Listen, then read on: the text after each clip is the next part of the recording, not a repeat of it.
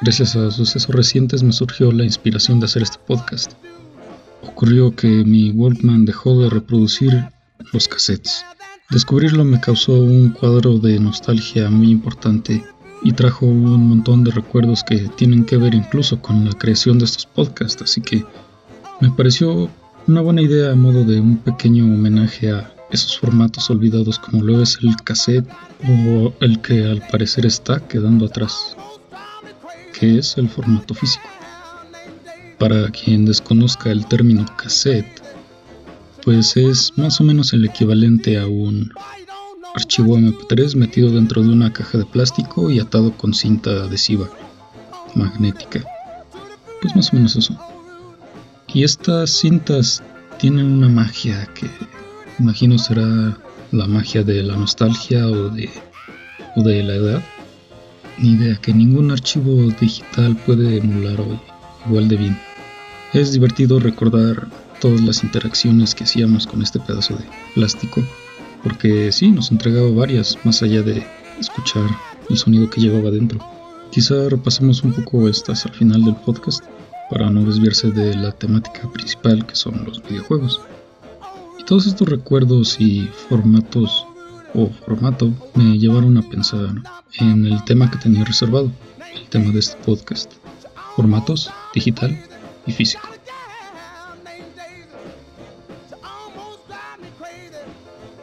Y pues esto será una comparativa.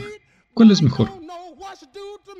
Ninguno va a ser una comparativa porque analizaremos ventajas y desventajas y desde mi punto de vista porque ninguno es mejor que el otro, que ambos son ventajas o, buenas opciones para nosotros. Obviamente cada uno tenemos nuestro favorito, pero me gustaría explorar, me gustaría explorar este fenómeno, entre comillas, que está dejando atrás el formato físico cada vez un poco más.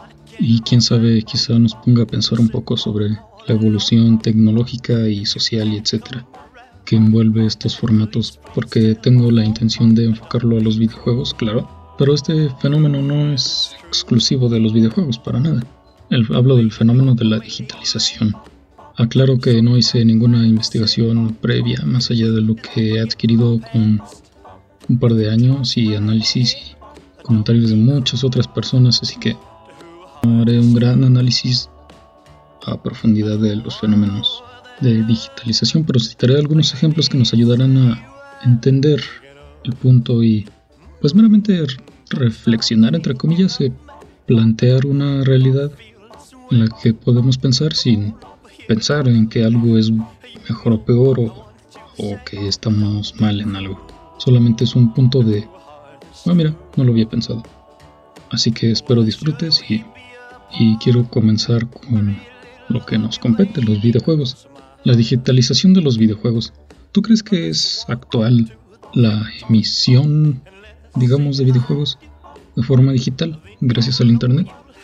Pues sí, pero no. Es decir, obviamente sí es gracias al Internet que se difunden los videojuegos de manera digital pero no es que siempre haya sido así, pero no es que esto sea un evento reciente. Es decir, estoy hablando de, de, como hoy día sí, concebimos la, mm, la distribución digital de videojuegos a, través de, Internet. Es decir, uno entra a la tienda digital de tu plataforma favorita, compras un juego y lo descargas. Esa es la idea que se tiene hoy día de, de una compra digital de un juego que se instauró hace poco y, que es novedosa. Insisto, sí, pero no, porque si es nueva la forma eficiente de compartir juegos de gran, gran, gran peso em, en, en lo que Gigabyte se refiere, pero esto no es nuevo de Internet, incluso es de antes de Internet, con una versión rudimentaria extraña que era, se llamaba BBS. No, no la BBS de Londres, sino, eh, perdón por no tener las siglas a mano, pero BBS significa una versión primitiva de Internet. No se le puede llamar Internet porque no era tal cual. O sí, digamos que era una, fase previa al Internet que, manejamos hoy día. Por allá de los 80s se utilizaban estas BBC a forma de servidor. Y pues no sé si los primeros o los únicos, pero sí de los que tengo conocimiento son ID Software los que usaron estas en, bueno, la, BBS de Internet, previo Internet, para distribuir sus diferentes juegos, Doom incluido, claro. Más bien demos, eran demos, porque, insisto, para que esto funcionara de forma eficiente, efectivamente todavía faltaban unos cuantos años. Por cierto, dato curioso, el Internet es, como muchos otros inventos, tecnología militar, para controlar a la población, como el GPS y etc. En fin, conspiración aparte.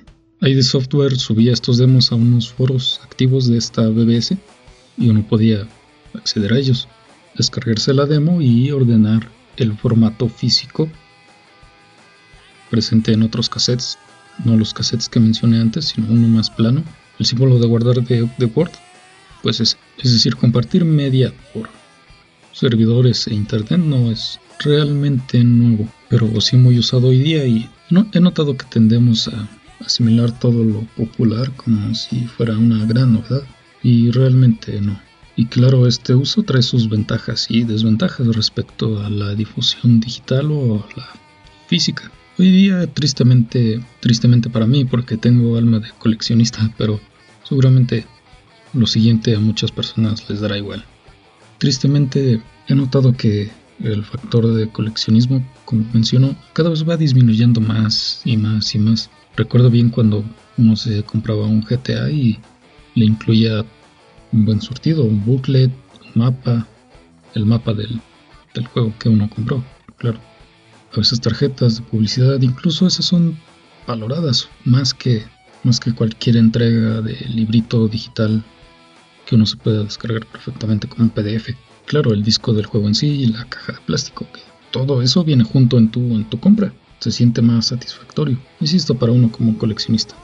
Y es esto el coleccionismo lo que plantea ventajas y desventajas, ah, digamos un poco ambiguas, porque esto va de gustos, meramente.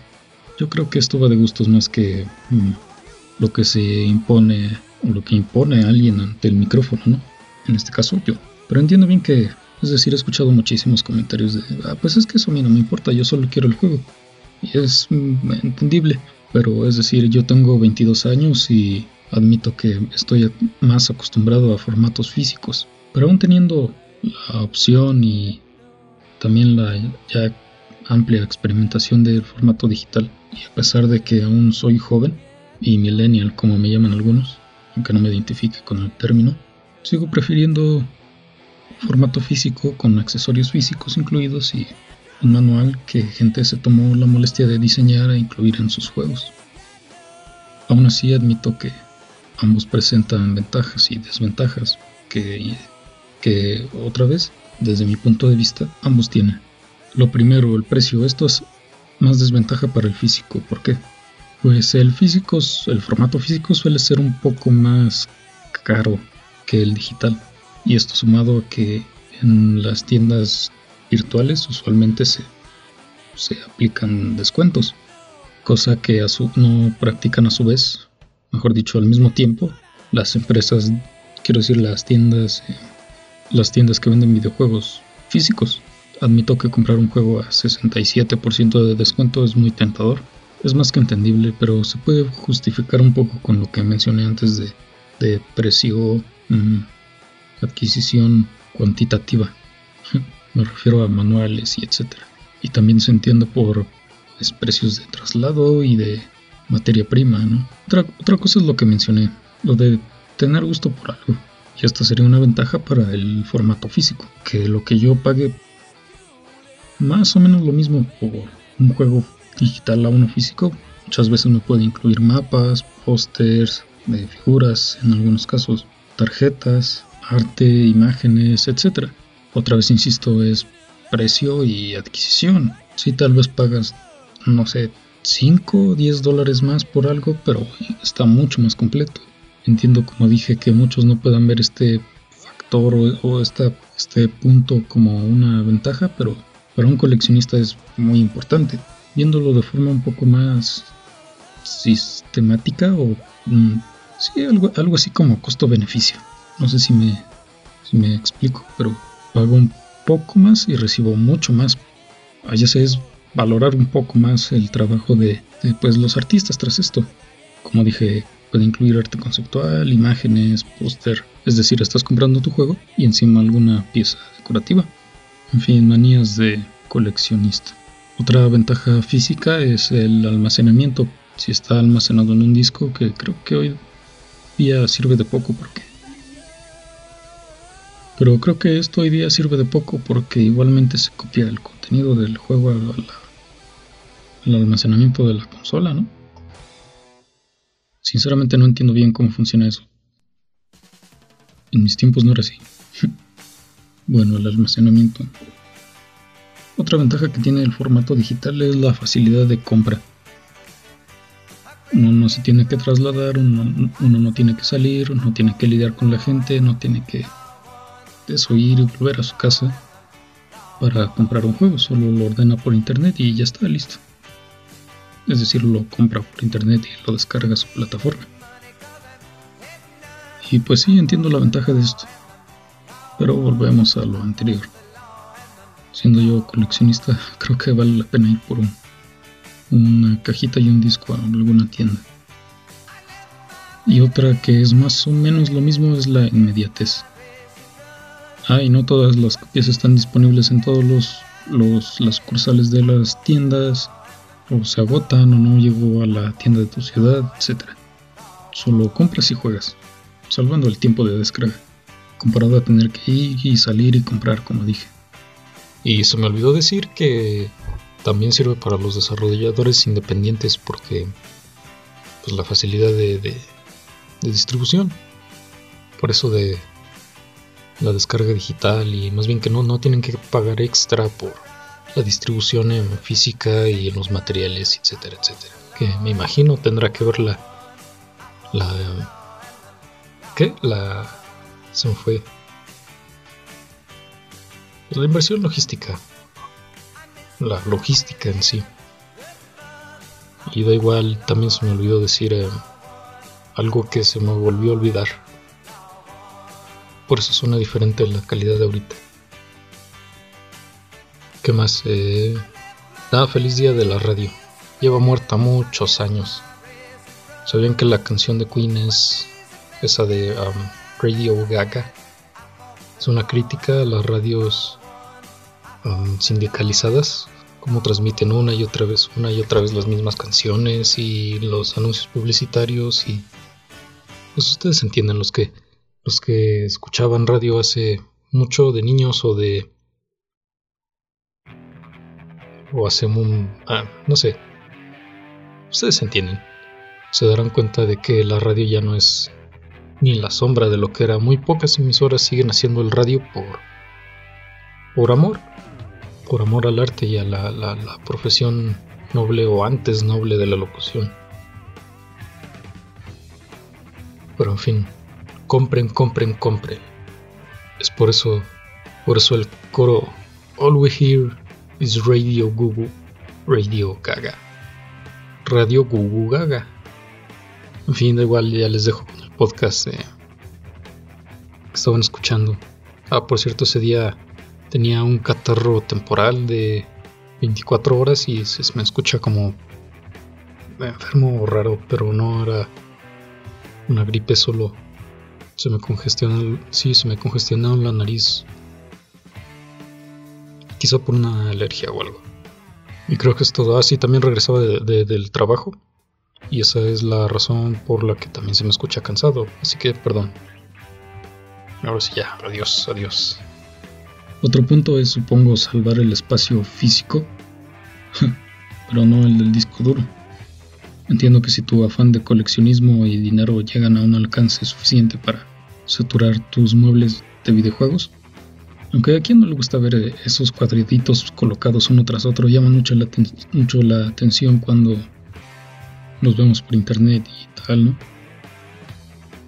Y pues estas son todas las ventajas y desventajas que las que pude pensar por encimita. Seguro muchas más. Ah, ya pensé en otra.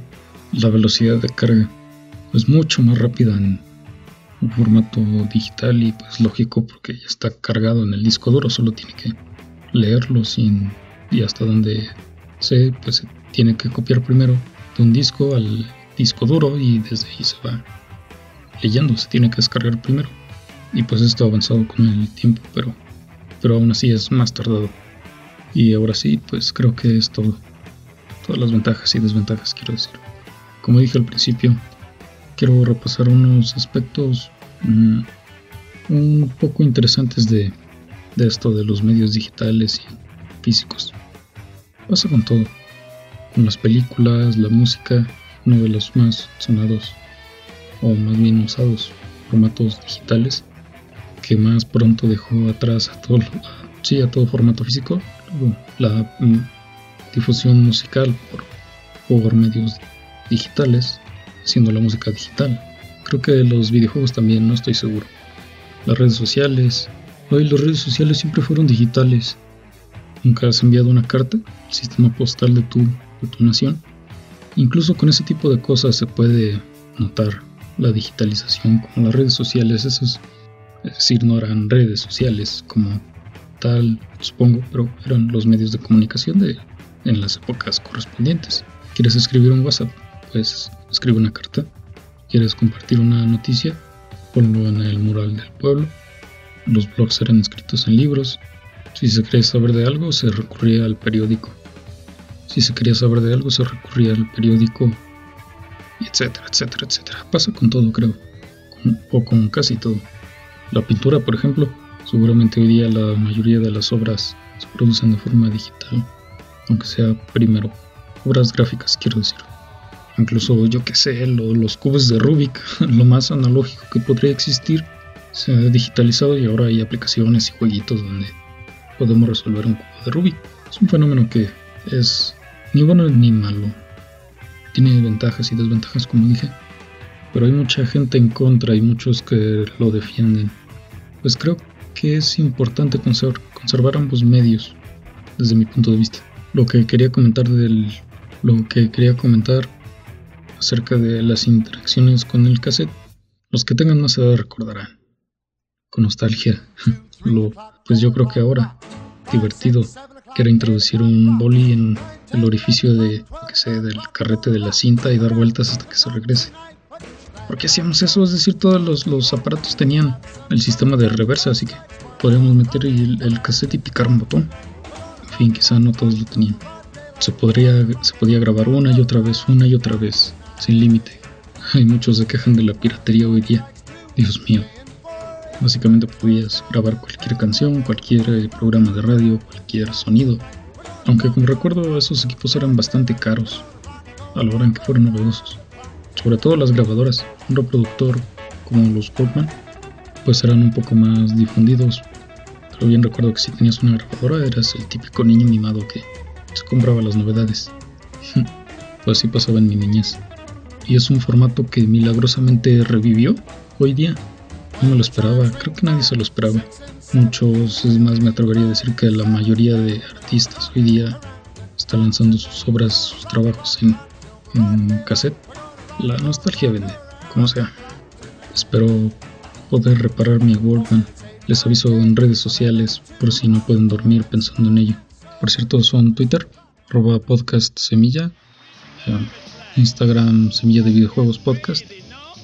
Si me quieren escribir algo, les agradecería mucho su feedback. Es decir, tengo como, como una, unas tres escuchas al mes, así que no puedo pedir mucho, pero aún así agradecería mucho su, su feedback, su retroalimentación comentar, claro, que les gusta, que no, de qué les gustaría que hable más.